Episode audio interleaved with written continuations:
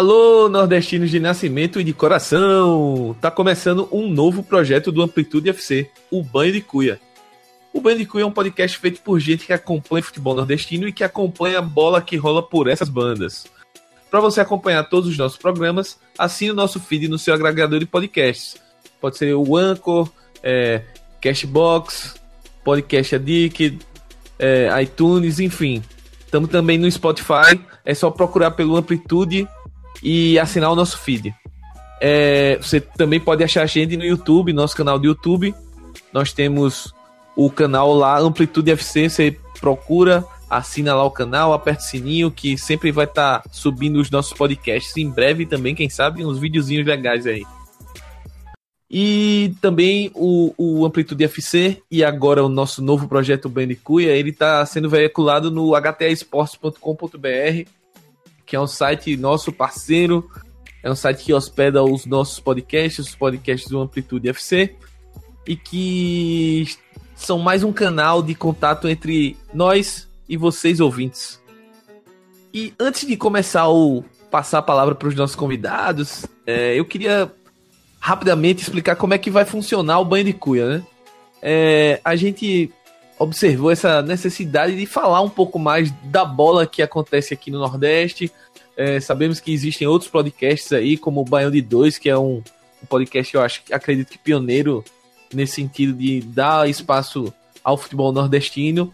Mas aqui a gente vai tentar tratar o, o, um pouco mais do campo e bola, um pouquinho mais de análise, é, tentar enxergar assuntos é, diferentes também, do, jeito amplitude que quem assina o feed já está acostumado e quem não assina vai, vai se acostumar. É, os programas serão quinzenais nesse primeiro momento, então dependendo da, audiência de vocês, do, da receptividade, a gente pode tentar melhorar essa periodicidade.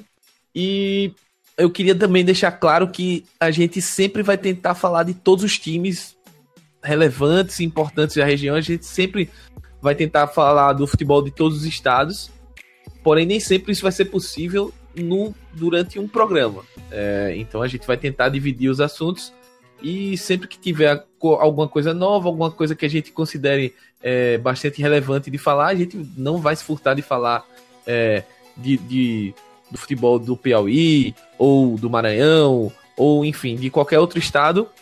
E é isso. Eu espero que vocês também ajudem a construir o programa com a gente para começar a rolar a bola e ajudar a gente a dar esse banho de cuia, vou apresentar primeiro os convidados de fora da casa que estão chegando aí. Primeiro, Douglas Batista. Boa noite, Douglas. Dá o teu alô aí pra galera. Salve Max, salve Felipe, salve Júnior, salve todo mundo que tá ouvindo. É um prazer estar aqui para falar um pouco da nossa região, né? E fica pouco que é, é uma temporada que promete, tem muita, muita coisa mesmo para falar. E vamos lá.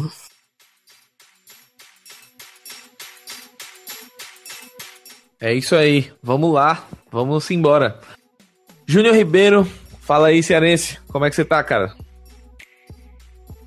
Valeu, pessoal, show de bola. Um abraço aí a todos os nossos companheiros de bancada virtual também para os nossos amigos ouvintes. Feliz 2019 e que seja um ótimo 2019 para todos os clubes nordestinos em todas as divisões do futebol nacional. E para completar o time hoje, é, o nosso parceiro já conhecido, parceiro de La Plantilha, de dos Toques, Felipe Velame. Fala aí, Felipe. Salve, Smack, salve rapaziada bom dia, boa tarde, boa noite para quem está nos ouvindo. E vamos entrar um pouquinho aí no, no futebol do Nordeste, que a gente acaba ficando meio carente de, de conteúdo que analise um pouco mais o jogo, que seja que tente entender, pensar um pouco mais, entender um pouco mais por que as coisas funcionam. Então vamos tentar, logicamente, dentro da nossa dentro da, com a maior humildade possível, das nossas limitações, mas vamos tentar buscar um, trazer esse outro lado, não só o lado da paixão, o lado do, do clubismo, mas também pensar um pouquinho mais o jogo, destrinchar um pouquinho mais, tentar entender. Vamos nessa que tem muita coisa para falar. Simbora. Só lembrando pra galera, quem quiser seguir a gente no Twitter, no Facebook, no Medium, só procurar pela AmplitudeFC. A gente tá lá pra conversar, trocar uma ideia, receber críticas, elogios, enfim, tudo que vocês quiserem. Mas vamos embora que hoje é dia de falar sobre a pré-temporada dos clubes de Alagoas, da Bahia, do Ceará e de Pernambuco, galera. Vamos lá tentar falar um pouquinho sobre esses clubes que estão na Série A, Série B, Série C. E a ideia do programa hoje é dar um panorama geral para essa grande massa de torcedores que vão acompanhar esses times durante a temporada 2019. Beleza? É o seguinte, vamos começar então falando um pouquinho sobre os clubes da Bahia. É, Felipe, como bom baiano, vai poder falar um pouquinho dos dois principais rivais históricos, Bahia e Vitória. Bahia é, que teve um, um ano de 2018 bom, que eu considero bom. É, teve algumas turbulências, mas conseguiu chegar longe na, na Sul-Americana. É, chegou longe na Copa do Brasil, devido ao título da Copa do Nordeste de 2017. Ele já entrou na, na fase final ali da Copa do Brasil. É, teve um brasileiro relativamente tranquilo. É, chegou em um momento a aspirar a Libertadores, mas infelizmente depois não conseguiu. Já o Vitória foi um ano totalmente diferente, assim, foi um ano é, ruim do Vitória. É, não foi bem em nenhuma competição. É, perdeu o estadual, perdeu. Não foi bem na Copa do Nordeste. E acabou rebaixado para a Série B com um time tecnicamente muito fraco, a diretoria muito questionada.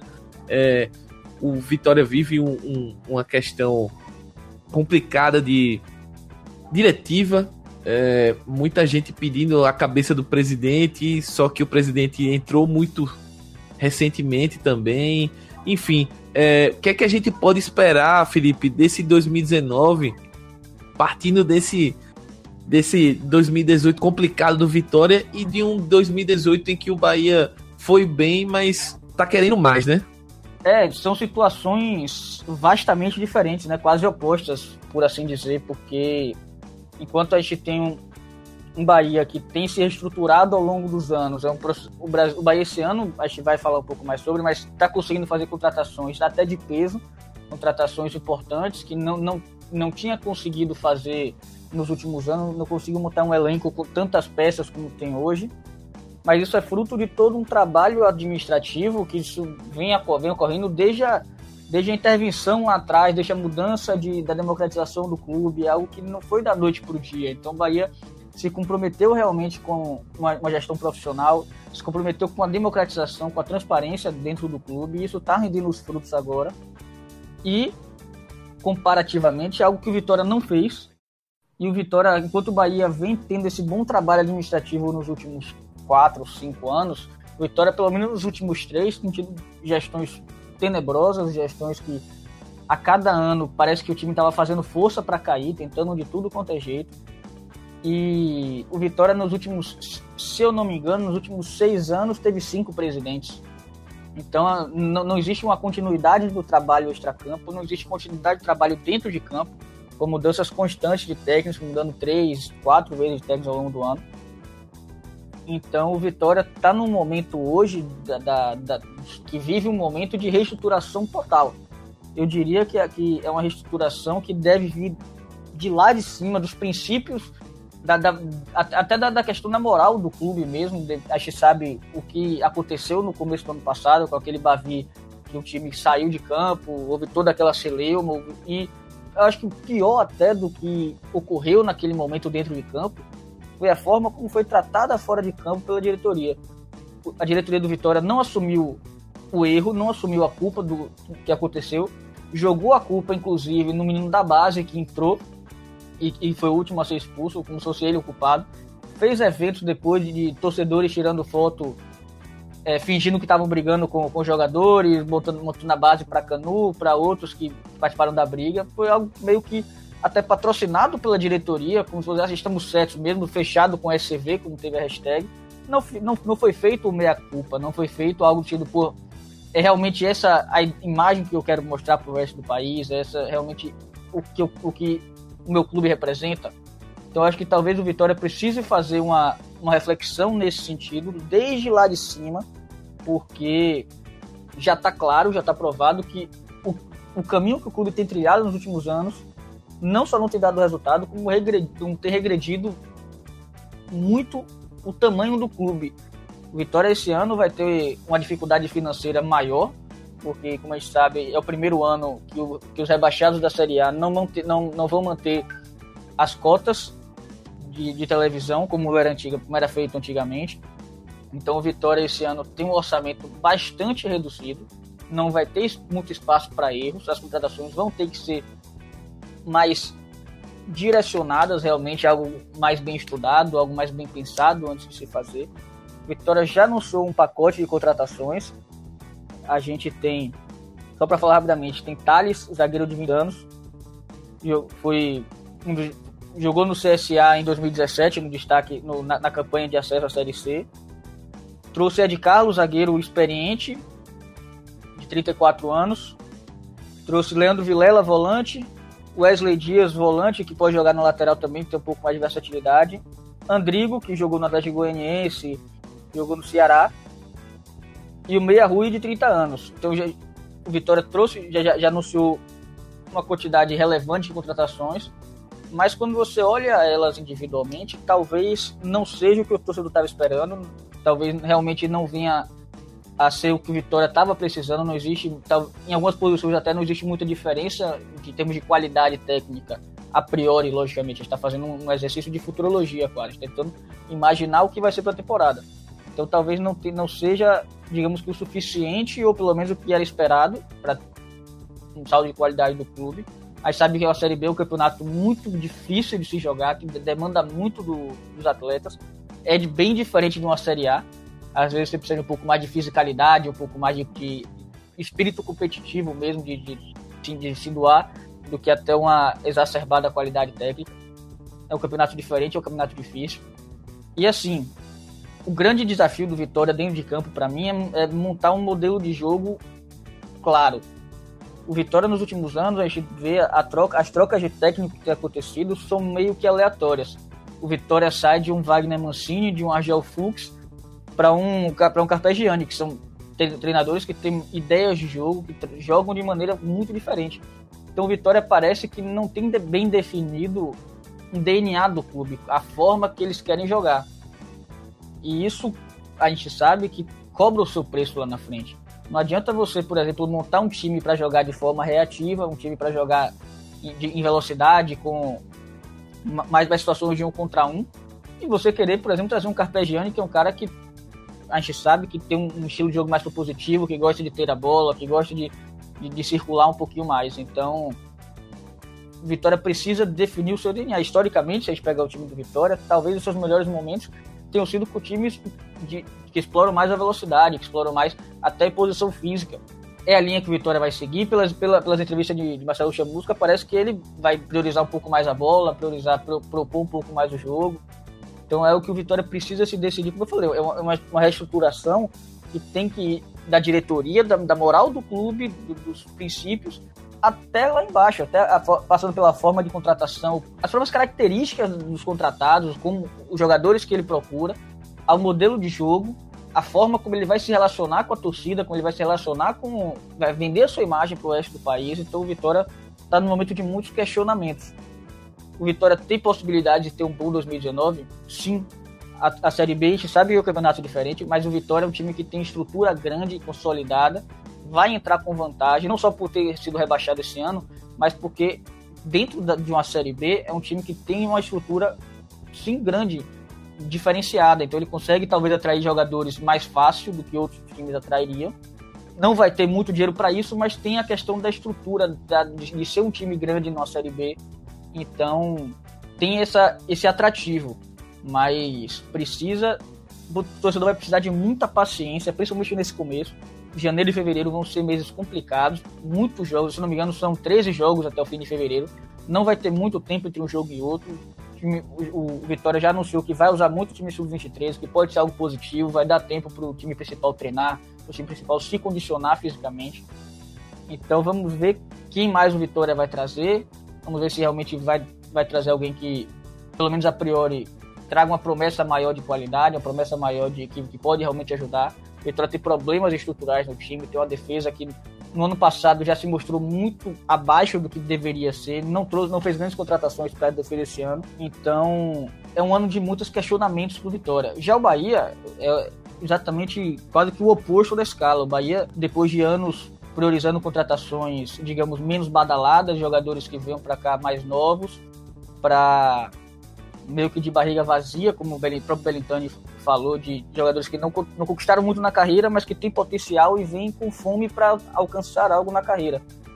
Esse ano a gente já vê um pouco de um, uma diferença um pouco maior no, nas contratações. O Bahia trouxe o próprio Guilherme, que é um atleta mais velho, que não está no seu auge técnico, talvez, mas a gente sabe do potencial que ele tem. O Bahia está trazendo, está fechando a venda de Fernandão, pelo que, pelas notícias que a gente vê, parece que vai ser anunciado em breve. Tá, tá, repatriando um ídolo, que é algo que não se vê muito aqui no Nordeste, de, pelo menos nesse nível. O cara estava no exterior, já vinha externando há algum tempo o seu, o seu desejo de voltar ao Bahia, mas a condição financeira não permitia. E o Bahia tem, parece que vai repatriar ele, que é algo que a torcida pede há muitos anos. O Bahia trouxe, fechou também mantendo o seu, o seu padrão anterior, o Bahia trouxe bons jovens, jovens que têm muito potencial, como o Arthur, Iago do CRB, que fez um bom campeonato no ano passado, o próprio Shailon do São Paulo. O Bahia está montando um elenco de opções. Vai ter pelo menos dois atacantes com potencial de titular no ataque. Trouxe opções de velocidade e para as pontas, que no ano passado pecou um pouco nisso. Basicamente só tinha Elber, Marco Antônio acabou não conseguindo manter o padrão o nível que se, que se esperava dele, o que ele mostrou no começo do ano. Não foi uma opção viável no fim, na reta final. Zé Rafael não era opção de velocidade, era é mais um meio armador, um cara que caía mais pro meio. Então esse ano o Bahia tem cinco, seis opções na, nas pontas. Tem Shiloh, tem Ramires, tem Guilherme pode atacar, atuar ali atrás do atacante. Tá reforçando a zaga. Me, faltou, me parece que o Bahia talvez falte um, um pouco um, a questão de um volante que saiba sair mais pro jogo, que tenha mais, maior qualidade de passe. E hoje o Bahia tem Gregory, Milton e Elton e Flávio, dos anos, do, do, do que foram titulares no, no, ano passado, pelo menos em algum momento da temporada. E desses, basicamente, Flávio é o único que tem um pouco mais de saída de jogo, um pouco mais de. de que, que é um, digamos que um segundo volante, como é muito comum dizer aqui no Brasil. Já Milton, Gregory e Elton são mais volantes. Elton até nem tanto, são mais volantes de contenção, mas Elton não, já mostrou que não é um cara dessa saída de bola. Às vezes o time fica meio estático quando joga com ele Newton, com ele Gregory. Então, Yuri era para ser esse cara que veio do, CR, do CSA no ano passado, só que já chegou, se machucou, estourou o joelho, já não se sabe exatamente quanto tempo vai ficar fora. Um azar grande pro Bahia e para ele, que eu estava muito animado para ver ele jogar. Então, o Bahia mostra um poderio financeiro muito maior do que os últimos anos, maior até do que eu esperava que fosse demonstrar já nessa temporada. E vai precisar disso, porque vai jogar cinco competições. Ano passado já foi, se não me engano, o segundo time que mais jogou no Brasil, ou foi o terceiro. E isso num contexto é muito grande. Aqui no Brasil se joga muitos jogos. Precisa realmente poder rodar o elenco, ter a segurança de trocar uma peça aqui, trocar uma peça ali, e saber que a qualidade não vai cair tanto.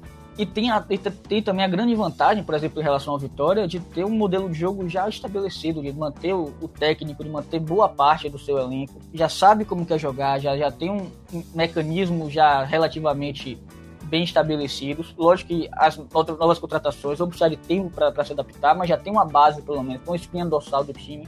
Isso facilita demais. A gente sabe como o Bahia joga. O Bahia hoje, com o Anderson, ele, principalmente dentro de casa, é um time que pressiona alto a saída gosta de ter a bola, ele acaba utilizando as laterais, mas sempre com os pontas caindo muito para dentro da área. Gilberto é um cara que sai muito bem da área, ele, ele, ele tem uma habilidade grande, ele consegue criar situações para os outros, outros jogadores, ele abre espaço para infiltração, que foi algo meio que faltou um pouco no Bahia, que o Bahia não tinha muito pontas de, de que, com característica de invadir a área.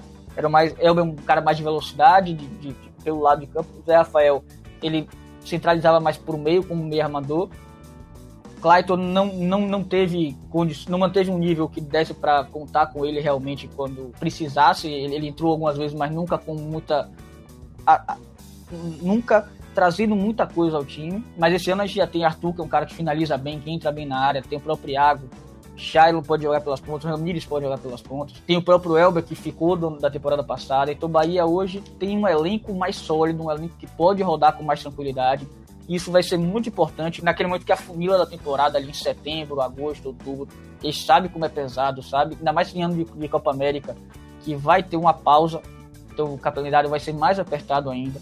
O Bahia, eu fiquei muito satisfeito de ver que o Bahia se preocupou com isso. O Bahia se preocupou em rechear o elenco, não só em trazer peças, gastar demais em uma peça aqui, uma peça ali. O Bahia está conseguindo montar um elenco redondo, um elenco com opções e o Bahia tem tudo para chegar forte esse ano nas competições que disputa. Vamos ver até onde ele vai conseguir chegar. Ano passado, como o próprio Smack falou, teve um resultado final positivo, mas teve momentos de muita incerteza ao longo da temporada, sequências não muito boas, principalmente fora de casa. Então, eu acho que o grande, para mim, o grande desafio do Bahia esse ano é se consolidar como um time de, da parte de cima da tabela. Chegar ali acima, décimo, nono, oitavo, se consolidar como um time ali, conseguir ganhar partidas fora de casa, que é algo que o Bahia não tem conseguido fazer com muita frequência.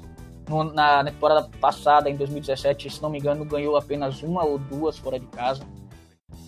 Então, é isso, são, são panoramas, realidades muito distintas, mas talvez o Bahia seja o que está mais. Talvez o Nordeste, o Bahia seja o que está mais consolidado, que tem perspectivas mais sólidas, principalmente para o começo de temporada mas não quer dizer que vai deslanchar. A gente tem, precisa ter muita coisa acontecer, como é que as contratações vão se encaixar. Guilherme é um cara que a gente sabe que ele joga bola, mas tem algum tempo que ele não está se destacando tanto. A reta final do campeonato ele praticamente não jogou no Paranaense. Então, o próprio Rogério veio do esporte, é um cara que talvez não esteja no seu melhor momento técnico. Então, tem algumas questões, mas parece estar tá sendo montado de uma forma satisfatória, de uma forma racional para trazer bons resultados o Vitória precisa talvez melhorar um pouco em termos de contratação, ou até talvez elas Mas vai conseguir melhorar, Felipe? É, é, fica a pergunta, né? Pela, pela situação financeira. Não que seja horrível. A gente vai falar um pouquinho depois da situação do esporte. É, que depois de Arnaldo Barros a gente sabe que ficou bem complicado depois da, da, última gestão do esporte, mas o Vitória ele vai ter capital, vai ter força financeira para fazer um tipo um, um investimento não que vá competir com clubes de Série A, porque a gente sabe que ainda mais nessa temporada com o um contrato novo da TV em vigência é muito complicado você competir financeiramente, mas dentro do patamar Série B ainda assim o Vitória vai conseguir, porque eu vejo o cenário muitos torcedores bastante pessimistas quanto a isso. É, aquela coisa, o Vitória não tem, não tem tido as melhores das gestões nos últimos anos tem sido algo complicado para o time. Por exemplo, agora a Vitória demitiu o diretor de futebol, no, acho, se não me engano, ontem ou anteontem. Então você vê que o planejamento não está exatamente como deveria ser. Se vai, se vai demitir o, o diretor, de, diretor de futebol na véspera do começo da temporada, por que manteve ele no fim do ano? Por que não já trouxe o cara, não já trouxe um. Se não estava satisfeito, por que não trouxe um cara no começo, no, no, não demitiu no final da temporada passada e já trouxe outro, que pudesse montar o time desde o começo? Então o Vitória peca um pouquinho nisso eu acho que dentro de uma Série B, por mais que seja um orçamento reduzido em termo nacional, mas dentro da Série B é um orçamento competitivo, um orçamento que não vai exatamente ficar atrás de, de, da grande maioria dos times, talvez até fique à frente da grande maioria. Se bem utilizado, tem condições de trazer gente para ajudar. Agora, o Vitória não tem exatamente a confiança no mercado, digamos assim, não tem exatamente confiança na praça de que vai realmente fazer isso precisa melhorar, precisa profissionalizar um pouco a gestão, precisa ter um pouco mais de atenção, um pouco mais de cuidado com a forma como gasta o dinheiro. É, é o grande, grande do Vitória. E precisa, principalmente, cara, acho que talvez o, o mais importante para o Vitória é ter, ter segmento no trabalho, especialmente dentro de campo. A torcida precisa entender isso, precisa diminuir a pressão, ainda mais no começo da temporada, Campeonato Baiano, Campeonato do Nordeste, não é a prioridade do Vitória esse ano. Vitória esse ano tem uma prioridade, que é subir o Vitória foi eliminado na primeira fase do Baiano, foi eliminado na primeira fase da Copa do Nordeste e subir, tá lindo, tá ótimo. O torcedor vai estar satisfeito e tem que estar satisfeito mesmo. E usar esse período para consolidar um modelo de jogo, para consolidar uma forma de jogar, para chegar na Série B já bem. E o Vitória não pode se dar ao luxo de não subir esse ano. Toda, toda a questão financeira que você falou, pela questão até do, do, da própria autoestima do torcedor, que nos últimos anos tem sofrido um pouco com a forma que o time, com os resultados que o time tem, tem, tem alcançado, com a gestão do, do clube. O Vitória, eu acredito que tem sim com condições de fazer um bom ano, fazer uma boa Série B. Agora precisa apresentar mais do que tem feito fora de campo. O grande problema do Vitória hoje é fora de campo. Para mim isso é bem claro. A gestão do Vitória, as gestões do Vitória nos últimos anos têm sido muito ruins, têm sido tenebrosas. E o Vitória está nessa, tá nessa situação não é por acaso, não é porque fez uma temporada ruim, não. O Vitória tem feito duas, três temporadas muito ruins. E esse é o grande desafio do, do Vitória, do torcedor e, do, e, e da, da, administração. É resgatar essa confiança, resgatar essa imagem fora do. fora até aqui da Bahia. Que ficou muito arranhado, especialmente depois do, do episódio do Bavi do ano passado. Mas eu acredito sim que o Vitória tem condições de fazer um bom ano, mas como eu disse, é um questionamento muito grande. É um sim muito grande. Mas que existem condições, eu acredito que sim. É, vamos, vamos aguardar aí, vamos aguardar o desempenho do Bahia, do Vitória, tanto no estadual como na Copa do Nordeste, na Copa do Brasil, e ver, ver o que dá, principalmente esse time do Vitória. Eu tô bem curioso para saber como é que o Vitória vai se portar diante de, dessa situação. Vamos já trazer os nossos convidados aqui para rolar a bola, participar do, efetivamente do Bandicoot. Queria falar primeiro com o Júnior, deixando já aberto espaço aqui para quem quiser também. Eu me intrometi ali na, na, do Felipe um pouquinho, mas quem quiser também comentar um pouco, é, falar de algum, alguma coisa que lembrar, enfim. Júnior, a gente passando agora pro, pro Ceará, 2018 foi um ano bem mágico assim pro, pro futebol cearense, né? Ferroviário foi muito bem, se não me engano, conseguiu acesso para CC, foi campeão brasileiro da Série D. O Fortaleza foi campeão brasileiro da CB. E o Ceará se manteve na Série A depois de um começo ali terrível, que todo mundo é, já dava o Ceará como morto. O Ceará, com a chegada do Lisca, se recuperou e quase beliscou a Sul-Americana ali, chegou a sonhar. E o que é que a gente pode esperar do, do futebol cearense aí no, no ano de 2019? Será que, ao contrário do Vitória, por exemplo, que Felipe citou, os dois grandes do, do de Fortaleza, né? Fortaleza e o Ceará mantiveram os seus técnicos. É, o Rogério Ceni continua no comando do Fortaleza. Houve muita especulação se ele iria renovar, se não iria, se iria dar, ser dado condições de trabalho para ele e o Fortaleza conseguiu a renovação. O Lisca ficou e ganhou busto e fez coreografia com a torcida na, na apresentação, na feijoada do, do Ceará. Enfim, como é que tá? Conta pra gente um pouquinho de como tá esse clima aí e a expectativa para para o desempenho dos cearenses, tanto no estadual, quanto na Copa do Nordeste, Copa do Brasil e no brasileiro, né? Os dois disputando a Série A, voltando a clássico aí na Série A. Pois é, 2018 foi um ano bem bacana aqui para o futebol cearense, um ano em que a gente não esperava, basicamente, porque em 2017, no começo, na Copa do Brasil, tanto Ceará como Fortaleza caíram cedo, caíram na primeira fase. Então todo mundo, imprensa, torcida, imaginou que seria mais um ano terrível. Naquela altura, o Fortaleza ainda estava na Série C, o Ceará seguia na Série B, sem muita perspectiva, mas esse que 2017 surpreendeu o Fortaleza subiu da C para B depois de oito anos e o Ceará voltou para a Série A. E 2018 foi um ano de muita expectativa e que a maioria das expectativas foram cumpridas e até superadas. O Ceará permaneceu na primeira divisão depois de uma arrancada no final surpreendente. O Fortaleza até excedeu as expectativas, porque após ter perdido o estadual se cogitou até a saída do Rogério, mas a diretoria bancou a permanência dele. Deu certo, foi campeão da Série B. E o Ferroviário foi além de tudo que se imaginava. Um time que estava praticamente quebrado, estava até pouco tempo na segunda divisão estadual, foi para uma Série D, aos trancos e barrancos conseguiu não só o acesso, como ser campeão nacional. Então 2018 foi um ano que há pouco tempo atrás ninguém esperava aqui no, no futebol cearense. Nós víamos o estado da Bahia, o estado de Pernambuco, muito acima do nosso e esperávamos quando é que nós vamos ter esse protagonismo. E esse protagonismo chegou mais cedo do que a gente imaginava. E para 2019 a expectativa é pelo menos manter aquilo que, que, que, está acontecendo. É manter Ceará e Fortaleza na primeira divisão e é manter pelo menos o Ferroviário na Série C.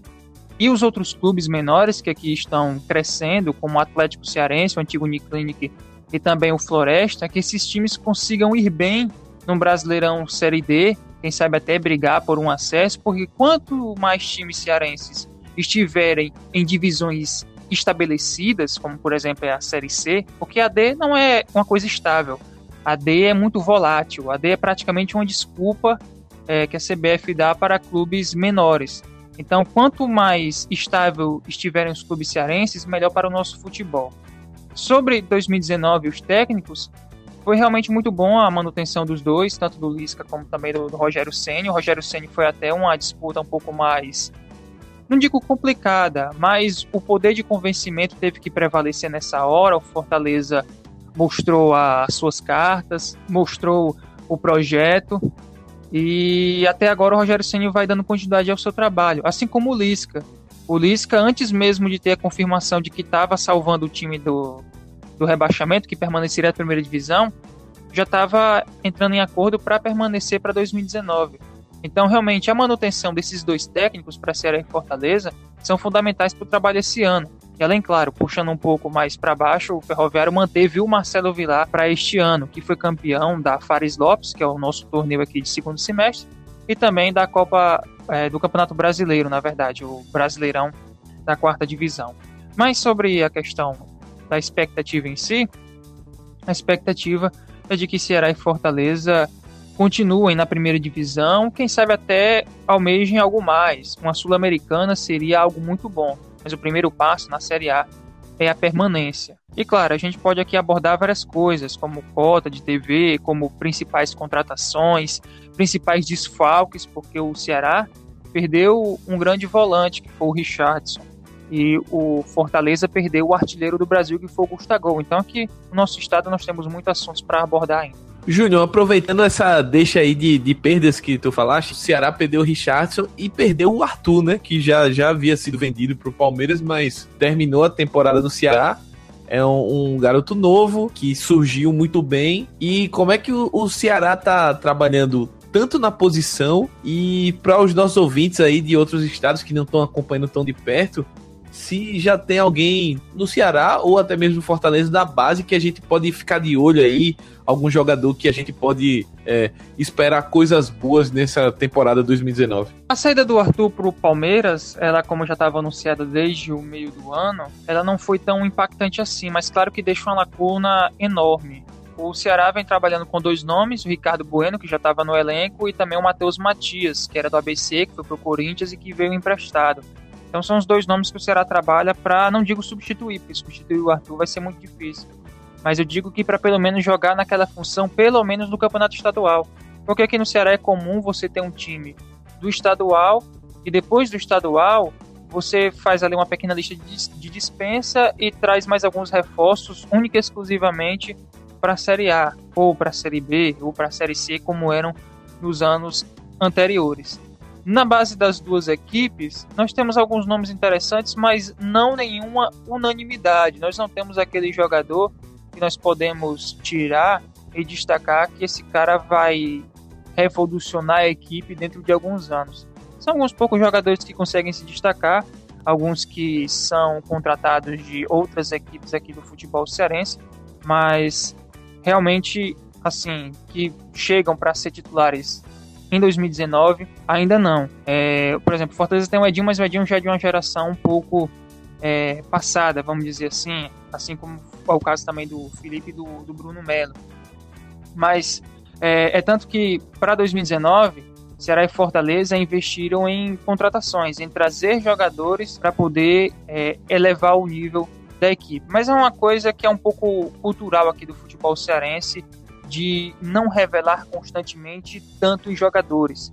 Aqui ainda tem muito a prática de sempre ficar apostando em jogadores aqui do Nordeste, trazer um ou outro cara que vem do mundo árabe, é, do mundo asiático, para poder reforçar um pouco mais a equipe. Mas eu acho que essa questão da base com certeza será explorada é, pelo Lisca e pelo Rogério Ceni, que são caras que gostam de, de é, ver essas opções nas categorias de base. É, eu acho que é, é importante os clubes nordestinos começarem a, a tentar mais para isso, porque é uma fonte alternativa, entre aspas, de tentar diminuir um pouco essa distância eterna que existe entre o, os orçamentos dos clubes daqui com os orçamentos de, dos grandes clubes do famoso eixo, né? É, eu vejo como um, um, uma alternativa, até porque como a gente está acompanhando um Palmeiras, um Flamengo, que são clubes que estão próprio São Paulo, que estão investindo dentro do mercado nacional, é, um, é uma, uma das poucas formas de você conseguir fazer essa transferência de renda quase. Você utilizar a sua base, revelar jogadores, você ter o seu ganho esportivo, obviamente, e posteriormente um ganho financeiro, né? digamos assim. Queria passar já para Douglas, é, não sei se Júnior queria falar mais alguma coisa sobre o futebol cearense, mas tá aberto aí, qualquer coisa. Douglas, uma temporada bem complicada para o futebol pernambucano, que a gente visualiza, vislumbra aí, né? Com o esporte caindo para a Série B em 2018, um, fechando com chave de merda a gestão de Arnaldo Barros, que foi uma gestão temerária. É, o esporte flertava com com esse rebaixamento algumas temporadas e seguiu a velha fórmula de, de investir em medalhões que não tinham fome, que foram pro esporte, entre aspas, se encostar, a uma hora a conta chegou, né? E quanto a Santa e Náutico, que estão na Série C, foram clubes que chegaram ao mata-mata ali da Série C para subir, mas não conseguiram confirmar o acesso. Só que, apesar deles terem tido uma campanha nesse sentido bem parecida, o prognóstico de um e de outro é bem diferente para 2019, né, Douglas? Eu acho que dá para resumir o início de ano de cada clube pernambucano dos grandes daqui em uma palavra. O Náutico seria continuidade, do Santa Cruz seria recomeço e no esporte seria reestruturação. É, tentando, é, começando com Santa Cruz e Náutico. O Santa Cruz, como é eu posso dizer? Seria reinício, porque recomeço, porque começou tudo de novo. O mesmo ciclo, é, Roberto Fernandes não ficou, foi pro CRB no final do ano. Santa Cruz contratou técnico, contratou uma leva de jogadores. Vai ser um time totalmente novo e ainda não tá pronto o elenco. O que chega a ser até meio absurdo, né? Que Santa Cruz não tem jogos desde julho, agosto. Então, já deveria estar com o elenco fechado, ainda não está. Ainda procura mais dois jogadores. O Náutico continuidade, porque por mesmo que o Náutico não tenha conseguido acesso no ano de 2018, foi muito bom para o Náutico. Muito bom mesmo. O Náutico teve a volta dos aflitos, e é, acabou a reforma em 2018 ainda, mas é, o jogo de estreia foi feito em 2019. O Náutico voltou a ser campeão que não conquistava um título desde 2003. Ganhou o campeonato estadual. Foi bem na Copa do Brasil. Conseguiu a vaga para a Copa do Nordeste também, já né, foi campeão estadual. E foi muito bem na Série C. E não só isso. O Náutico conseguiu deixar uma semente. É, manteve o Márcio Goiano e muitos jogadores do elenco continuaram. Talvez assim, no maior destaque seja no Wallace Pernambucano. E o esporte e reestruturação, porque é um clube que mudou a administração agora, teve eleições, Milton Bivar assumiu agora dia 2 de janeiro. E é um clube que vai ter que começar, não diria nem do zero, o esporte vai começar do menos 15. É, a gestão Arnaldo Barros foi talvez a coisa mais danosa que existiu na história do esporte. Que ninguém tem noção, assim, de fora, noção mesmo das coisas que aconteceram. O esporte agora nesse começo de ano tá negociando um jogador, assim, de graça entre aspas, por perdão de dívidas. Rogério foi pro Bahia de graça porque ele negociou as dívidas que tinha com o esporte de salário atrasado. O esporte é, ele abriu mão de receber tudo para sair de graça, sendo que o Rogério foi a maior compra da história do futebol do Nordeste. O esporte investiu cerca de 6, 6 milhões no Rogério. O Reinaldo Lênis também saiu de graça. E na época o Lênis chegou no começo de 2016 como a maior compra da história do esporte. Ou seja, por cerca de 3, 3 milhões e meio. Ou seja, dois jogadores que custaram quase 10 milhões saíram do esporte de graça. Porque o esporte foi incapaz de pagar seus salários. E a nova administração está tentando renegociar as dívidas, remontar o time, partindo um pouco mais para esse começo de temporada sobre contratações e enfim, o Santa Cruz trouxe o Leston Júnior. É, o Leston veio, assim, o maior destaque dele foi a temporada que ele fez no Botafogo da Paraíba. E o Santa Cruz segue sem, é, como se dizer, sem apostando em jogadores mais desconhecidos. Mas assim, eu não conheço muitos jogadores, mas pelo que falaram, o Santa Cruz tem garimpado bem. Talvez o principal nome de destaque tenha sido o atacante Joe, que atuou no Londrina. É, muita gente fala que é um atleta de é, muito ágil, muito, muito arisco, muito agudo, com problemas de finalização, como o próprio jogador falou na entrevista, que se complica muito para marcar um gol. E assim, com o elenco não tá fechado, é até difícil cobrar e falar alguma coisa de Santa Cruz. Santa Cruz ainda procura um meia. E tentou por muito tempo fechar com Pedro Carmona, aquele Pedro Carmona, Palmeiras e Náutico. Mas deu um problema na negociação, ele não vem pro Santa Ô, Cruz, Douglas. segue procurando. Oi. O Carmona ainda joga, cara. eu tô, tô chocado. Eu acho que ele, ele, ele foi, chegou a ser especulado no CRB faz uns dois anos aí e tal. E o pessoal já reclamava que ele já tava mais pra lá do que pra cá na carreira. Ele ainda tá em atividade. Eu acho que ele tava no Criciúma a última vez que eu ouvi. Não sei, não, não no ano passado, mas a última vez que eu me recordo do Carmona jogando foi no Criciúma. Tá, e tá indo pro exterior. Segundo o empresário dele, a negociação com o Santa Cruz não deu certo porque ele tava acertando com um time de fora do, do país. É, foi é, como é, aqui em Pernambuco, na época que chegou até a ficar próximo do Santa Cruz, o pessoal tratou com, é, dizer, com muito otimismo, muita felicidade a chegada do Pedro Carmona, porque ele deixou uma impressão muito boa quando jogou aqui pelo Náutico entre 2014 e 2015. Eu não lembro se ele chegou a começar a temporada 2016 no Náutico. Mas não fechou. O Santa Cruz é, contratou um meia, o meia Alan Dias do Joinville. Muita gente elogia o rapaz. É, eu não posso falar dele porque eu não conheço. Mas é um, vai ser muito, muito, muito complicado mesmo. Porque é um time novo. É um time totalmente novo.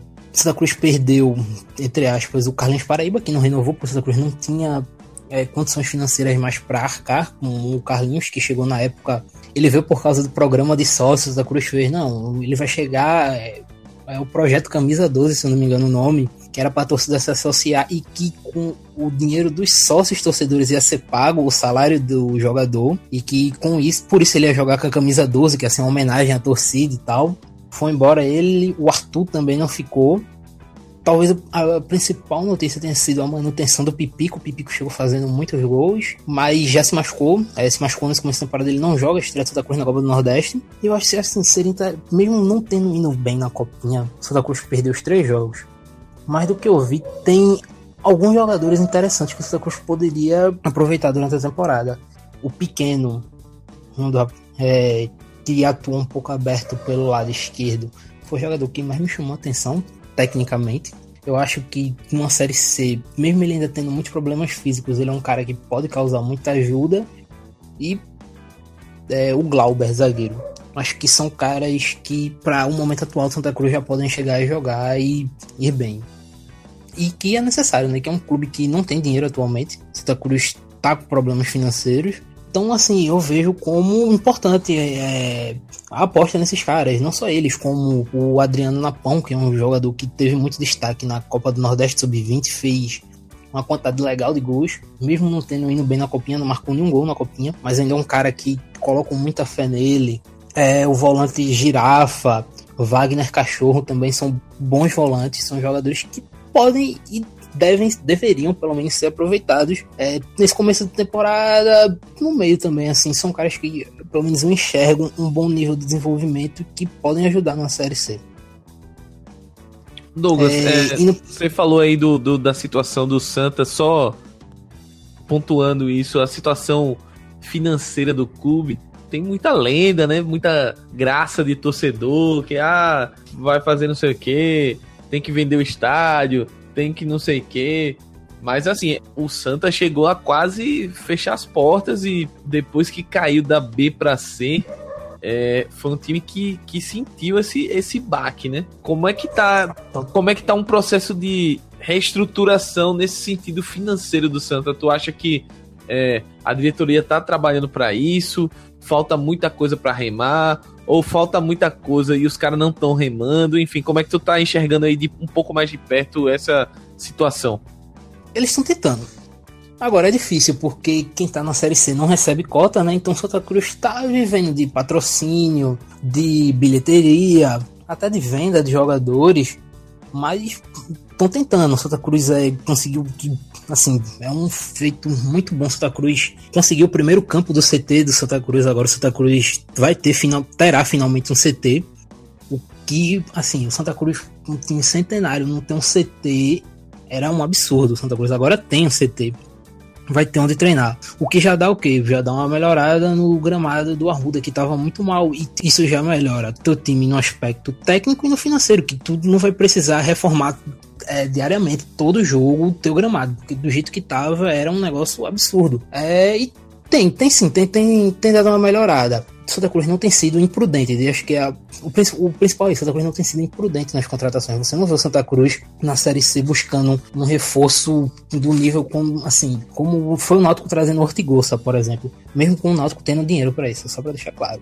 Santa Cruz não tenta trazer um cara de tanto peso, de tanto lastro ele vai de acordo com o que ele pode estar tá tentando melhorar nesse sentido. Porque realmente, quando Santa Cruz caiu da B para C, foi um negócio absurdo. Santa Cruz com vários meses de salário atrasado, jogador entrando na justiça, mas tem o trabalho de Tininho, que Tininho foi diretor desde o começo, quando Santa Cruz subiu da D para C, para B, para A. Ele tá desde lá, assumiu a presença da Santa Cruz no começo de 2018 e tentado reestruturar aos pouquinhos agora, passando pro Náutico. O Náutico, para mim, é o time de Pernambuco, de Pernambuco que começa melhor o ano. O Náutico tem uma ideia de jogo já definida no Márcio Goiano. A gente pode falar um pouquinho mais pra frente sobre como o time do Náutico joga e tal. Mas é uma ideia legal.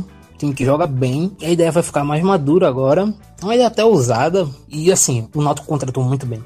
O Náutico manteve alguns jogadores assim muito importantes, como o Luiz Henrique da base e o Wallace Pernambucano talvez o principal, a principal manutenção tenha sido o Wallace Pernambucano, junto também com o Sueliton, zagueiro. O Náutico trouxe como principal destaque o Jorge Henrique. O Jorge Henrique vem para jogar como meia.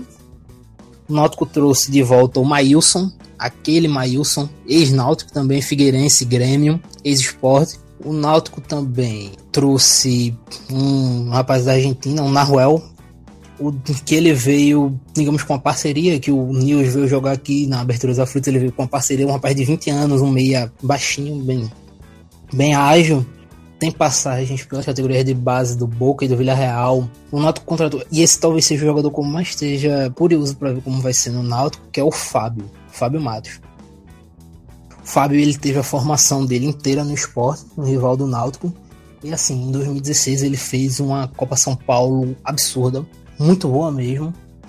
E todo mundo esperou, poxa, esse baixinho vai, vai. Subiu profissional, jogou alguns jogos de estadual, fez um gol no Náutico pelo estadual, mas depois sumiu.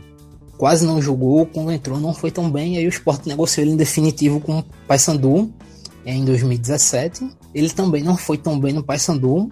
Aí é, do Paysandu, o Bahia contratou ele, ele ficou treinando na equipe sub-23 do Bahia e agora o Náutico contratou. Ele tá com 22 anos e assim, mesmo não tendo deslanchado ainda na carreira, é um cara que tem talento. Quem viu ele na base sabe que o Fábio pode estourar e quando ele estourar ele vai ser um jogador muito bom. E é um cara que, assim, ele encaixa muito bem na ideia que o Márcio Goiano. É, na ideia de jogo que o Márcio Goiano tenta implantar no Náutico. É um jogador muito habilidoso, tem uma boa criação, tem problemas físicos até pela altura, ele é muito baixinho e muito franzinho, mas é um cara bem interessante. Um ponto também importante para citar do que ajudou nessa reestruturação do Náutico. Assim, né, nessa reestruturação, além de todos os reforços, tem uma parada que eu vejo que facilita muito no Náutico, que comparado com os outros grandes, o Náutico é de longe o time grande de Pernambuco que mais aposta na categoria de base. O Náutico teve nos últimos anos talvez o maior destaque sendo o Douglas Santos, campeão olímpico.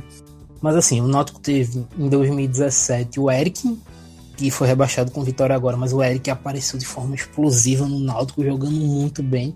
Foi bem também na vitória, mesmo tendo sido rebaixado. Rendeu um dinheiro muito bom para o clube, principalmente para a fase que o Náutico estava na época. E em 2018 o Náutico teve também dois caras muito bons da base, que foi o Luiz Henrique, que tá, e o Robinho, que tá agora no Goiás. Não sei se ele vai chegar a voltar pro Náutico. Um ponto e um meia. O Luiz Henrique, um meia que vai jogar agora, e o Robinho, atacante no Oeste. E já subiu outro. O Náutico, assim, ele já deve é, ser titular nesse início de temporada, o atacante Thiago. O Náutico é um time que tem apostado muito né, nos jogadores revelados no clube tem criado essa. Tem o Bruno goleiro também, tanto o Bruno quanto o Jefferson goleiros. O Jefferson foi emprestado de novo. Quando ele apareceu foi quando o Náutico foi rebaixado. E aí ele foi emprestado para o Atlético Goianiense em 2018. E foi quando subiu o Bruno e o Bruno foi muito bem, assumiu a titularidade e tá aí. Teve uma lesão agora, mas quando voltar, vai voltar como titular tem investido cada vez mais, tem se criado essa cultura no Náutico de subir os atletas da base. A torcida tem mostrado certa paciência com os jogadores e isso tá ajudando muito o clube, porque assim, é uma venda, mesmo que seja assim, entre aspas, poucas, pouca para o mundo do futebol, financeiramente falando, 2, 3 milhões, para o Náutico ajuda muito. Porque é a mesma situação do Santa Cruz. O Náutico não recebe cota. Então o dinheiro vem de sócio torcedor, de bilheteria, de patrocínio. Então é necessário. É algo que o Santa Cruz de deveria fazer. Eu acredito que vai fazer mais agora. E que o Náutico tem feito. E que tem é, ajudado muito o clube nesse sentido. Vamos agora falar no esporte, que é a situação mais delicada. A gestão Arnaldo Barros, que começou em 2017 e acabou no final do ano passado, foi a gestão mais nociva da história do esporte. Ele assumiu o esporte como esporte, entre aspas, na época de vacas gordas. E entregou um clube que, bom, o esporte, como eu disse, está negociando um jogador por perdão de dívida. O Jair, que foi o grande destaque do esporte em 2018, foi negociado com o Atlético. Veja bem, a negociação do Jair, que foi um cara super valorizado, ele saiu pelo seguinte: Jair perdoou o esporte dos salários atrasados. O Jair não recebeu salário desde que chegou no esporte. Chegou entre agosto e setembro. Quatro meses de salário atrasado ele teve. Ele perdoou isso. E o Atlético perdoou uma dívida que o esporte tinha ainda da compra do André no começo de 2017, de pouco mais de um milhão de reais. Então, o principal jogador do time no último ano, o cara que podia gerar mais dinheiro para o clube, saiu por nada, por perdão de uma gestão totalmente é agressiva. Aí, como eu citei também, Rogério e Lênis, que foram na época as duas maiores compras da história do clube, saindo de graça também. O esporte deve salário de forma é, absurda. Vários jogadores estão colocando o clube na justiça. David, jogadores que nem atuaram, como Max. Max fez um jogo pelo esporte. O Volante Ferreira fez uns cinco. O esporte devendo salário para os dois. O David, volante. E a administração nova tem tentado conter isso, tem tentado estancar essa sangria. Talvez as negociações não tenham sido as que a torcida do esporte queria. O esporte queria lucrar alguma coisa com o Rogério, queria lucrar alguma coisa com o Lênis, com o Jair. Mas na situação que o time está, é, talvez é o necessário, era o que dava para fazer. Mudou muito o patamar financeiro, assim como o Vitória. O esporte teve a queda e aí as cotas do clube vão para o Sport ganhava cerca de pouco mais de 40 milhões de cotas. E aí agora não sei dar um número certo, que ninguém sabe, é, não foi falado ainda. O Sport deve ganhar cerca de 7 milhões de cotas, então, tipo, uma queda brutal, né? Isso também já afeta na folha. O esporte, o diretor do esporte, Vanderson Lacerda, Lacerda, já disse que a folha salarial da equipe deve ser de cerca de 800 mil reais, para algo que nos últimos anos beirava é, 3 milhões, mais ou menos, 3 milhões e meio, é uma queda muito grande. E aí o esporte tem tentado entrar no mercado de forma diferente, porque na gestão Arnaldo, principalmente no primeiro ano, foi uma gestão que o esporte foi muito agressivo. Veja bem, nos, no primeiro mês, eu acho, nos primeiros dois meses, para deixar claro, da gestão Arnaldo Barros, Arnaldo comprou o André, na época a maior compra da história do esporte, comprou é, o restante do Richelli, Richelli seria vendido, mas o esporte não queria abrir mão. Ele disse: não, é o seguinte: o esporte tinha 50%, o empresário tinha outros 50%, o empresário estava forçando, tá? ele disse: não, é o seguinte, eu vou comprar o resto. E comprou, ninguém sabe quanto foi. Dizem que foi cerca de 5 milhões de reais, ou seja, em um mês ele gastou 10 milhões. Pouco tempo depois, acabou o empréstimo do Rogério, e o Sport tinha que comprar, ele pagou mais 3 milhões e meio. O Sport tinha pago 2 milhões e meio em 2016 pagou 3 milhões e meio, ou seja, Nos primeiros quatro meses ele gastou 13 milhões e meio com três jogadores. Para pensar isso no time do Nordeste gastando isso. É muito absurdo. Teve a renovação do Diego Souza, a contratação de outros jogadores caros, como foi o Wesley, o Vanderlei Luxemburgo. Ele foi um cara que eu acho que ele pensou que o esporte era o Corinthians, financeiramente. Gastou de forma abissal. E a conta já chegou no ano seguinte. Em 2018, o esporte teve que vender André Diego Souza, Everton Felipe, para poder fechar alguma coisa e mesmo assim não conseguiu. Como vocês não têm noção, o Sport teve até que adiantar a cota da Copa do Brasil desse ano, da primeira fase. O Sport não vai receber, já recebeu no ano passado. E mesmo assim está nessa situação. E a direção atual tem tentado é, se reencontrar no mercado. O Sport contratou muitos jogadores. Talvez tipo, dando maior destaque seriam o Elton, atacante, aquele Elton, o Norberto, lateral direito, que foi titular no América Mineiro por muito tempo. O Guilherme, atacante, que jogou muito tempo no Botafogo. Muito tempo não, né? um ano no Botafogo, jogador do Grêmio. Ficou muito famoso aqui em Pernambuco porque ele fez gols em praticamente todos os jogos que fez contra o esporte. E aí ele não assinou ainda esse jogador, mas já está treinando com o elenco, o elenco e é o principal reforço até agora no ano, e vai ser o principal reforço no ano, que é o Samir. É brasileiro, naturalizado croata, jogou a Copa pela Croácia, chega com um contrato de dois anos no esporte. O esporte contratou o Milton Cruz para técnico. O Milton Cruz já trabalhou no esporte, o Milton Cruz foi jogador do esporte, e ele tem montado esse elenco. E eu acho que talvez esse seja o principal ponto, que o Milton Cruz tem trabalhado ativamente com o Klaus Câmara na montagem do elenco. Não chega nenhum jogador que o Milton não aprovou. Ele tem que aprovar porque tem que ser o cara X que encaixa na ideia de jogo dele essa ideia de jogo que já tá um, já dá para ver algumas coisas, mas na frente eu vou falar, eu fiz algumas anotações do amistoso do esporte, do amistoso que o Náutico, o jogo treino de esporte fez contra o Peri Lima e o Náutico fez contra 13 tem algumas anotações sobre a ideia de jogo já implantada, é, o começo de ideia de jogo já implantada pelos dois técnicos, e é basicamente isso. É um ano que o esporte foi bem menos agressivo no mercado, mesmo assim, foi um mercado bom para o que o esporte porque se esperava e que vai contar com muitos jogadores da base. Já subiu o Adrielson, que fez uma série muito boa, já tá aí. Chico subiu, um zagueiro que teve muito destaque. O Pardal deve começar a temporada como titular, que esse fez um é muito badalado na base do esporte. Foi vice-campeão da Copa do Brasil Sub-17 naquele time que tinha o Juninho. Talvez o Juninho foi a maior estrela, mas logo abaixo do Juninho vinha o Pardal, então ele já sobe um pouco mais badalado, mais conhecido. Mas basicamente é isso aí. É uma temporada que o esporte vai ter que se reestruturar totalmente e não chega nem.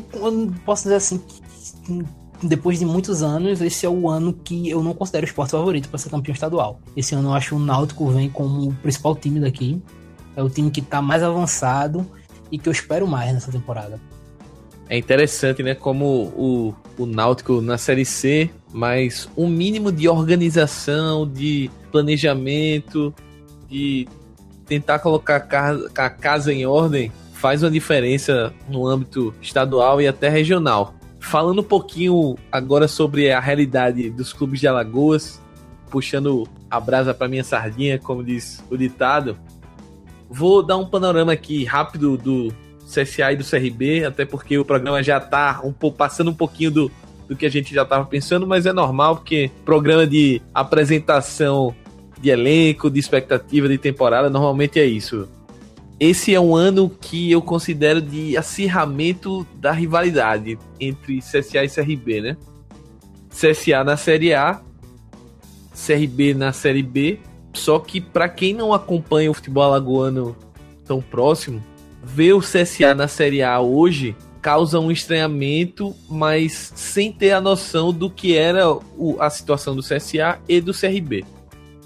Até 2012, 13, 2012, 13, 14 ali, o CSA chegou a, a não disputar a Série D, ter dificuldades de, de montagem de elenco, sabe?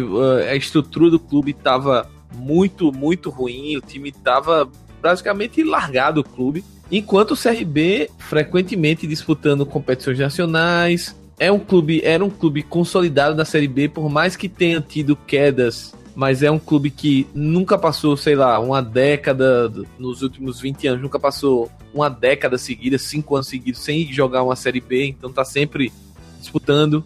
E foi um clube que investiu bastante nos últimos anos em estrutura, construiu um CT numa, numa cidade próxima aqui de Maceió, na Barra de São Miguel, que é um CT muito, muito bem estruturado, com vários campos, academia, hotel para os jogadores, enfim, é, é uma estrutura de, de, que qualquer clube de Série A que almeja ser da Série A deveria ter e o CRB é, conseguiu fazer isso, né?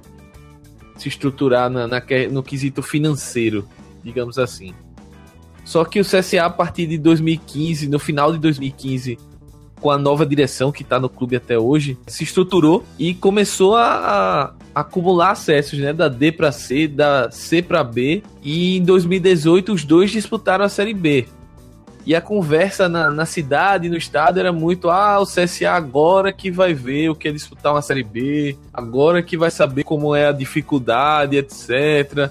Enfrentar times, times de um maior nível, maior poderio financeiro, só que o CSA foi lá e contrariando toda essa, entre aspas, lógica, conseguiu acesso, principalmente pelo primeiro turno, segundo turno o CSA teve dificuldades, é um time que o Marcelo Cabo se manteve para esse ano, né, falando já um pouquinho de 2019, mas ele chegou a ser um pouco, um pouco não, contestado, em alguns momentos da temporada passada, porque o time tinha dificuldades, principalmente nos jogos em casa, de, de criação. A equipe tinha, tinha dificuldades quando necessitava propor o jogo. A campanha fora de casa do CSA foi, salvo engano, até um pouco melhor do que a campanha em casa. Foi um time que foi montado no ano passado para jogar em, em bolas longas, em transições rápidas e buscar finalizar e definir as jogadas de, de uma forma mais contundente sem tocar muito a bola, sem trabalhar demais a bola. E isso deu certo, a fórmula deu certo. O clube conseguiu um acesso. Um clube alagoano vai jogar um, um campeonato de Série A nacional, eu salvo engano, desde a década de 80. É isso, desde a década de 80, salvo engano, 85, 84, que ninguém, nenhum clube alagoano jogava um campeonato de Série A. O CSA vai disputar esse ano. E tem toda a questão da cota de televisão. Recentemente foi divulgado que tá, tá havendo uma negociação para venda dos direitos de TV para fora do país, o que seria sensacional para o CSA, que venderia esses direitos e entraria uma grana a mais para tagem do elenco, etc., e para disputa da Série A. Só que a estratégia do clube foi basicamente montar um time para o primeiro quadrimestre, né? Porque o futebol brasileiro é uma loucura, então o, os campeonatos são divididos no primeiro quadrimestre, onde você disputa o estadual, o início da Copa do Brasil e a Copa do Nordeste, no caso dos clubes daqui da nossa região. Então, e depois, no segundo momento, você disputa o campeonato nacional, né? E a ideia do CSA é justamente essa: utilizar o, o esse primeiro quadrimestre para montar uma base que ele julga interessante, ver alguns jogadores entre aspas, desconhecidos do grande público. A torcida chiou muito na montagem do elenco aqui, até porque são nomes que foram indicados pelo treinador. O treinador é que tem um conhecimento dos nomes. É, jogadores que passaram com passagem pelo futebol carioca, como, como o Patrick Fabiano, o Lohan, é, caras que o, o, Cabo já havia visto jogar, né? O próprio Amaral, ex-Flamengo, o Matheus Sávio, que veio emprestado do Flamengo. Então a ideia foi justamente essa, né? De, de buscar jogadores que o Cabo indicou e que ele confia que tem um potencial para disputar um, um, um, primeiro semestre bom aí, tentar permanecer no elenco para o restante do ano. E no segundo momento, aí a partir daí a direção vai reavaliar o elenco, ver como o time se comportou e aí investir pesado o, a grana que vai receber do, pelas cotas de TV, que esse ano de longe será a maior, a maior fonte de renda do, do clube, para direcionar tudo no, no, no, na ideia de permanecer na, na Série A. Acho que é o, é o pensamento do clube, da direção, do técnico, enfim, vamos, vamos ver como é que vai ficar isso mas a ideia inicial é trabalhar para essa manutenção, né? Para se sustentar e que a partir daí de se você consegue se manter na Série A e consegue continuar recebendo essas boas cotas, tendência é que você se estabilize. Eu acho que o CSA tem como um, um modelo, assim, eu vejo muita comparação com a Chapecoense, e eu acho que é, é mais ou menos o que essa diretoria está tentando espelhar, né? É, se manter e a partir daí, quando você se mantém na Série A, você já está ali brigando por uma Sul-Americana, e a partir daí você pode sonhar com voos mais altos por questão financeira e até para atrair jogadores. Do outro lado, a gente tem um CRB que por muitos anos ficou ali na Série B, fazendo campanhas de meio de tabela. Em 2016 o time chegou a sonhar ali com, com acesso, brigou até as últimas rodadas, mas não não conseguiu o, o acesso, né? E nos últimos do, nas últimas duas temporadas brigou para não cair, e isso machucou demais o torcedor do CRB, principalmente no ano passado que o CSA subiu, enquanto o seu maior rival tá subindo de divisão para Série A, você tá brigando para não cair. Então a diretoria foi muito cobrada, o Alarcon Pacheco, o diretor de futebol, acabou sendo demitido, inclusive até acertou com vitória.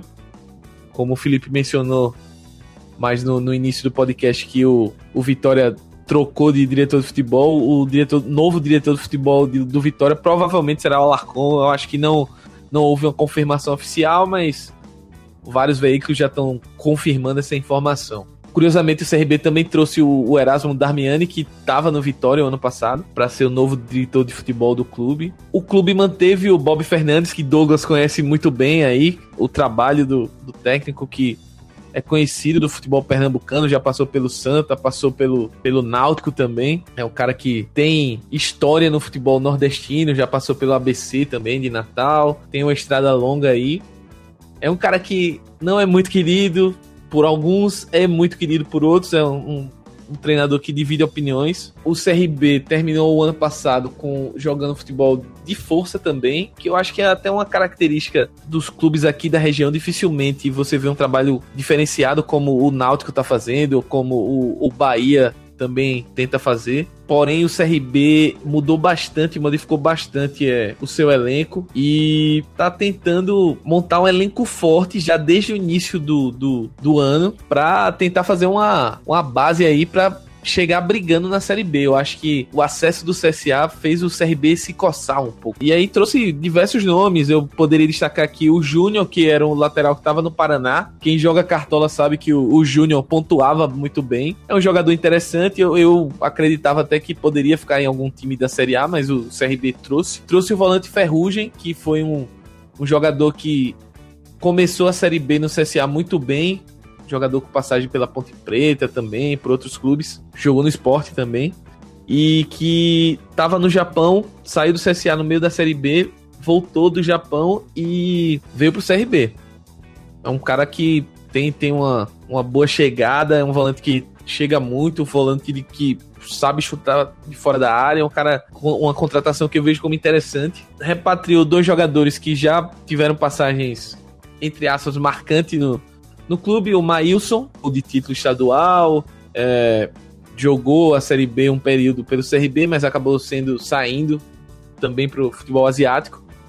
E o Zé Carlos, que é um, uma, uma cria da base do CRB, rodou o mundo, tava no Criciúma e já vai para sexta passagem, sexta passagem no CRB. O Zé, inclusive, deu declarações recentes que quer se aposentar no CRB, que é a casa dele, etc. O torcedor ainda tá um pouco desconfiado, muitos jogadores é, desconhecidos, perdeu o goleiro João Carlos pro rival, o CSA. É um time que ainda precisa mostrar. Eu acho que o CRB precisa mostrar dentro de campo a torcida tá impaciente e quando o seu rival vai bem e você não vai tão bem, você acaba dando margem aí para que seja contestado, que você seja contestado, que você seja cobrado muito além do que normalmente você era, no caso, porque o seu rival tava lá embaixo e agora não tá mais, tá lá em cima. Então, a exigência pro CRB é outra. Se em outros anos o CRB entrava para se manter e depois ver o que acontece e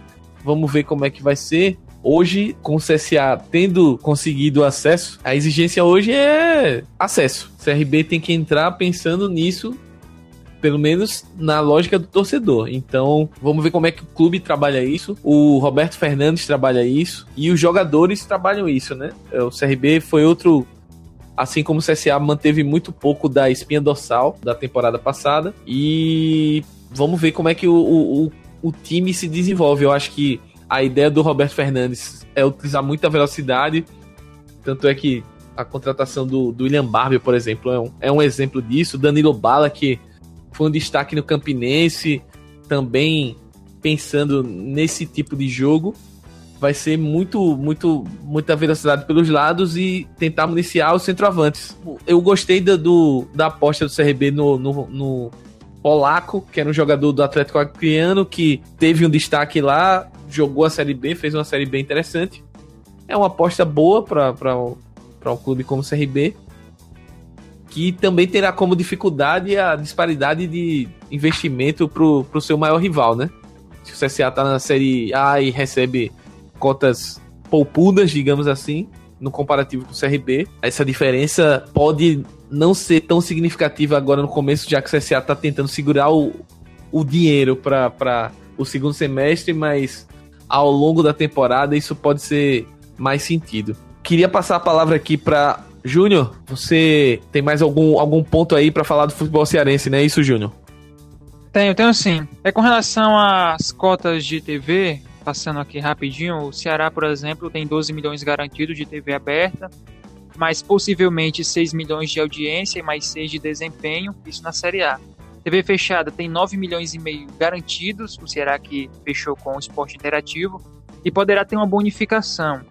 E pelo pay-per-view a projeção de 6 milhões. Já o Fortaleza é parecido, são 12 milhões garantidos na TV aberta, mais 6 milhões por audiência, pode ser também mais 6 milhões por desempenho. Na TV fechada, apenas 9 milhões. É um acordo antigo que o Fortaleza tinha ou tem com o esporte interativo, então não vai ter bonificação. E no pay-per-view, 6 milhões a projeção. Ou seja, o que nós podemos ver aqui é que Ceará e Fortaleza terão de cota de transmissão menos de 30 milhões. E vale lembrar também que provavelmente a Caixa Econômica Federal não patrocinará mais as equipes do futebol brasileiro. Então já é uma baixa muito grande. Então Ceará e Fortaleza entram na Série A. O Fortaleza entra agora, mas o Ceará já vai para o seu segundo ano. E a disparidade é muito grande. Você vê Flamengo e Palmeiras com orçamentos gigantescos, enquanto que Ceará e Fortaleza, pelo menos na questão das cotas, trabalham com menos de 30 milhões. Então, realmente, fica um pouco complicado bater de frente com essas equipes, mas claro que o mando de campo, jogar no Castelão, para Ceará e Fortaleza, será o diferencial para ter um 2019 tranquilo, sem muitos sustos, até porque na Série A, pelo menos, a, o objetivo principal é permanecer na primeira divisão. Então, essa questão é sempre bom pontuar. A disparidade dos clubes nordestinos, principalmente na Série A, para com as equipes do Sul e do Sudeste, que já estão, obviamente, consolidadas e têm toda a sua tradição. É, eu acredito que esse assunto das cotas, eu acho que a gente ainda vai circular muito nele durante toda a temporada, porque é um assunto que envolve não só o futebol nordestino, né? Mas o futebol brasileiro como um todo.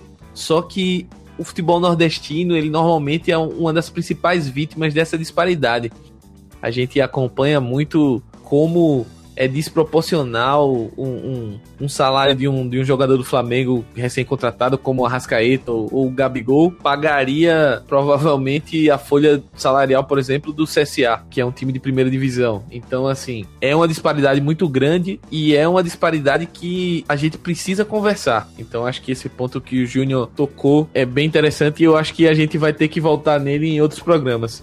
Mas fala aí, Douglas, também tu queria complementar mais alguma coisa aí do, dos pernambucanos? Sim, é que a temporada ainda não começou, começou hoje, né? A gente tá gravando dia 15 de janeiro. Começou de forma oficial hoje pro Náutico e pro Santa Cruz. Mas até então só tinham jogos treinos, amistosos. E eu fiz algumas anotações do, do que eu vi de esporte náutico nessa pré-temporada até para o pessoal já saber um pouco do que esperar. Santa Cruz eu vou ficar devendo que eu não consegui ver o amistoso entre Santa Cruz, Santa Cruz e 13, mas vamos lá. O Náutico já tem uma ideia, como eu já disse, uma ideia de jogo já definida um pouco do Márcio Goiano. Assim, é um pouco surpreendente por se tratar é, de um time com bem menos investimento, mas o Márcio Goiano gosta de um time mais posicional, ofensivamente. Gosta de, de um ataque um ataque posicional, barra jogo de posição, muito mais um ataque posicional. O Náutico, no jogo contra o 13, teve muito problem muitos problemas para chegar ao gol. Mas assim, já mostrou um time que apresentou várias triangulações, você via vários jogadores dando opção de passe e que o time ainda não consegue carregar da forma, é, como posso dizer, ser um pouco mais vertical. Não consegue trocar a bola rápido, mas o é normal. Como dizer, pré-temporada, os jogadores ainda é, não estão tão aptos fisicamente, teve, tiveram muitos reforços jogando, então é normal isso. Mas você vê que é um time que busca muito é, ter a bola, tenta sempre controlar o adversário pela bola. Na saída de jogo vai ser comum você ver o Josa entre os dois zagueiros e os dois é, laterais avançando, ficando é, uma linha de três na defesa nesse momento. Depois ele se junta no momento ofensivo, ele avança novamente. É, a gente vai ver muito os pontos do Náutico caindo para dentro para ajudar na armação. Né? Rolou muito com o Fábio, porque o Fábio é originalmente um meia. Ele vai jogar aberto no Náutico, cortando para dentro para participar da criação. Você vai ter o Jorge Henrique atuando com o meia também. Você vai ter a entrada do Wallace Pernambucano, que está lesionado, mas ele vai ser aquele 9 de muita movimentação, de muito físico e que também ajuda na criação. É sempre bom lembrar que, assim como o Fábio, originalmente o Wallace é um meia. Então, vai ser um time muito possessivo no Náutico. O time também apresentou uma transição defensiva um pouco lenta, mas como eu disse, é normal. É como essa temporada ninguém está 100% fisicamente ainda. No esporte, esporte começa o trabalho do professor Milton Cruz. E aí eu fiz algumas anotações interessantes já do time dele. É, o esporte ataca em 4-2-3-1. Não sei se foi situação do jogo, pode ter sido uma situação do amistoso. Mas o esporte jogava com a defesa muito alta o tempo todo, a marcação alta em boa parte do jogo. Ofensivamente, o Sport é um time que vai buscar muito. Isso já é uma característica dos times do Milton Cruz, tanto no Figueirense quanto no Náutico. Um jogo pelos lados, um time é, apresenta muitos triângulos laterais, assim, você vê muito o ponta, o meia, assim, no 4-2-3-1, o meia, o 10, é, sempre desce para o lado que tá com a bola no momento, então você vê sempre uma triangulação. O ponta, o lateral, o meia que vai descer e você vê um dos volantes já aparecendo como opção de retorno para ajudar. E tá rolando muito a questão de lado forte e lado fraco. O time sempre inverte muito bem a jogada pro setor contrário para pegar a marcação de, é, adversária desprevenida e usando muito um contra um. O time, pelo menos nesse começo, não trabalha muita bola pelo centro como disse, é muito jogo pelos lados.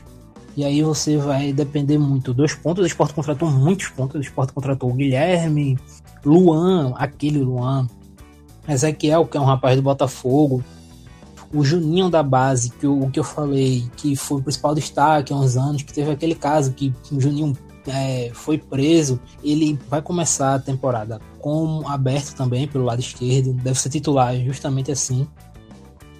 Você vê muito os laterais participando bem do jogo ofensivo. É, defensivamente, o Sport marca em 4-4-2, marca em zona. E aí uma coisa que eu achei interessante, né? Que o Sport sempre busca defensivamente criar superioridade numérica onde está a bola. E a equipe faz sempre é, nessa intermediária, quando o adversário tem a bola, eles vão é, migrando para esse lado e quando ele acontece do adversário inverter, o time vai migrando novamente. A defesa, como você funcionando como um pêndulo. Sempre indo onde está a bola para criar superioridade e assim recuperar a bola. Na saída de jogo, você vê muita participação dos volantes. Os volantes sempre é, trabalhando curto entre eles, mas sempre buscando a bola longa para os pontas. É um time que vai usar muito justa, é, esse artifício. E nisso se faz importante os laterais. Por isso que foi tão importante a chegada do Norberto. O Raul Prata é, é um jogador que a torcida não gosta tanto. Ele teve a primeira temporada regular, mas ano passado já não foi bem. E o Sander na esquerda, que cada vez mais tem se tornado um jogador, um lateral muito mais de construção, mas que vai ajudar muito nesse setor. É, você vai ter provavelmente o Samir entrando no lugar do Pardal. Pardal vai jogar nesse começo de temporada ali. Vai ser esse meia central. Esse cara que atua muito entre as linhas, que chega para participar ali é, do lado que tá com a bola. Mas o Pardal é interessante também que o Pardal vira muito bem a jogada. Justamente essa inversão tá ao lado fraco, do lado que não está sendo utilizado no momento. Ele faz muito bem, que ele tem um, uma visão de jogo, um pensamento muito rápido. E é basicamente isso. Essas são as ideias iniciais do Milton Mendes. Acho que fica bem. É, fica, é, prestar muita atenção como vai ser a altura da equipe na marcação. Se vai manter uma marcação alta na maior parte do tempo. Eu acredito que no estadual vai. Mas acho que na Série B ele vai trabalhar com a marcação um pouco mais baixa. Mas nesse amistoso, assim, em especial. O time atuou muito com a marcação é, alta e média, sempre com a defesa muito avançada. É, depois dessa aula aí de Douglas, vamos encaminhar aqui o encerramento do primeiro Bandicuia. Queria agradecer aqui a presença de Douglas, de Júnior, de Felipe. Começando aqui pela despedida de Felipe. Primeiro Bandicuia na conta, Felipe. E o primeiro de muitos, né? A gente espera que seja um projeto duradouro aqui na casa. Com certeza, primeiro de muitos. Vamos dar um pouquinho de, de atenção e moral ao futebol do Nordeste que, que vale a pena torcida de todos os estados é muito apaixonada, tem costuma lotar estádio, costuma ser muito ativa, então merece. E ao longo da temporada a gente vai falando um pouquinho mais de cada clube, vai entrando um pouquinho mais na parte tática também. Vamos indo lá que a temporada é longa e está começando agora. É isso aí, tem muita coisa pra gente falar. E queria já agradecer a Júnior. Júnior já participou com a gente aqui um podcast, um dos toques sensacional explanando aqui um pouco sobre como funciona a Major League Soccer. Ele não só acompanha os cearenses, o futebol nordestino, mas ele acompanha bastante a Major League. Júnior, valeu, cara, mais uma vez pela tua participação. Dá o teu recado aí, vende teu peixe também. Quem quiser falar contigo, te encontrar aí nas redes sociais, como é que faz? Pois é, galera, foi um prazer mais uma vez conversar com vocês, Douglas, Felipe, Smack, enfim, nosso amigo ouvinte aí que esteve com a gente também falando sobre futebol nordestino. Realmente que seja um 2019 muito bom para todos nós. Podem me encontrar no Twitter, arroba FC. Basta entrar lá, pode me perguntar alguma coisa, me seguir, que eu estou sempre lá postando algum comentário sobre futebol cearense e algumas outras coisas mais. Mas foi muito bom, prazer estar sempre com vocês. Até a próxima edição. Até a próxima. E já adiantando que as portas estão abertas e os convites vão, vão voltar para participar mais vezes. Douglas, prazer. O primeiro programa do Amplitude que a gente participa. A gente já dividiu tarefa no, no, no guia da Copa do Future. E agora tu tá aqui chegando na, na nossa casa, Amplitude dar o teu abraço final aí, teu destaque. É muito obrigado pela participação e volte sempre. Com certeza você vai ser requisitado aqui mais vezes para participar do nosso podcast. É, eu que agradeço, foi um prazer participar, participar, é, trabalhar de novo com você. É, agradecer também o Felipe, trabalhando novamente com o Felipe, já participei de um podcast com ele no meu Pub falando sobre o livro. É, agradecer também ao Júnior é assim, se o pessoal quiser me seguir, é, encontrar no Twitter, arroba Douglas Popoto. E é isso aí, agradecer. Quem sabe voltar um dia aí pra gente conversar mais um pouquinho sobre o futebol daqui. É isso aí, quem sabe não, pô. Tá, tá feito o convite já aí para as próximas. Vamos, vamos falar, eu acho que é como o Felipe falou, vamos tentar dar mais espaço ao futebol no Nordeste. Vamos tentar também trazer um pouco mais de análise ao futebol nordestino, que eu acho que é uma parte que ainda tá um pouco em falta. É o que a gente vai também tentar trazer aqui. E no mais, agradecer a todo mundo que chegou até aqui no final. Sei que o podcast ficou um pouquinho longo hoje, mas galera, descontem, é apresentação, é tudo novo. A gente se empolga, a gente quer trazer muita informação para vocês e esperamos vocês nas próximas edições. Daqui a 15 dias o Banho de Cuia tá de volta. Grande abraço e até a próxima.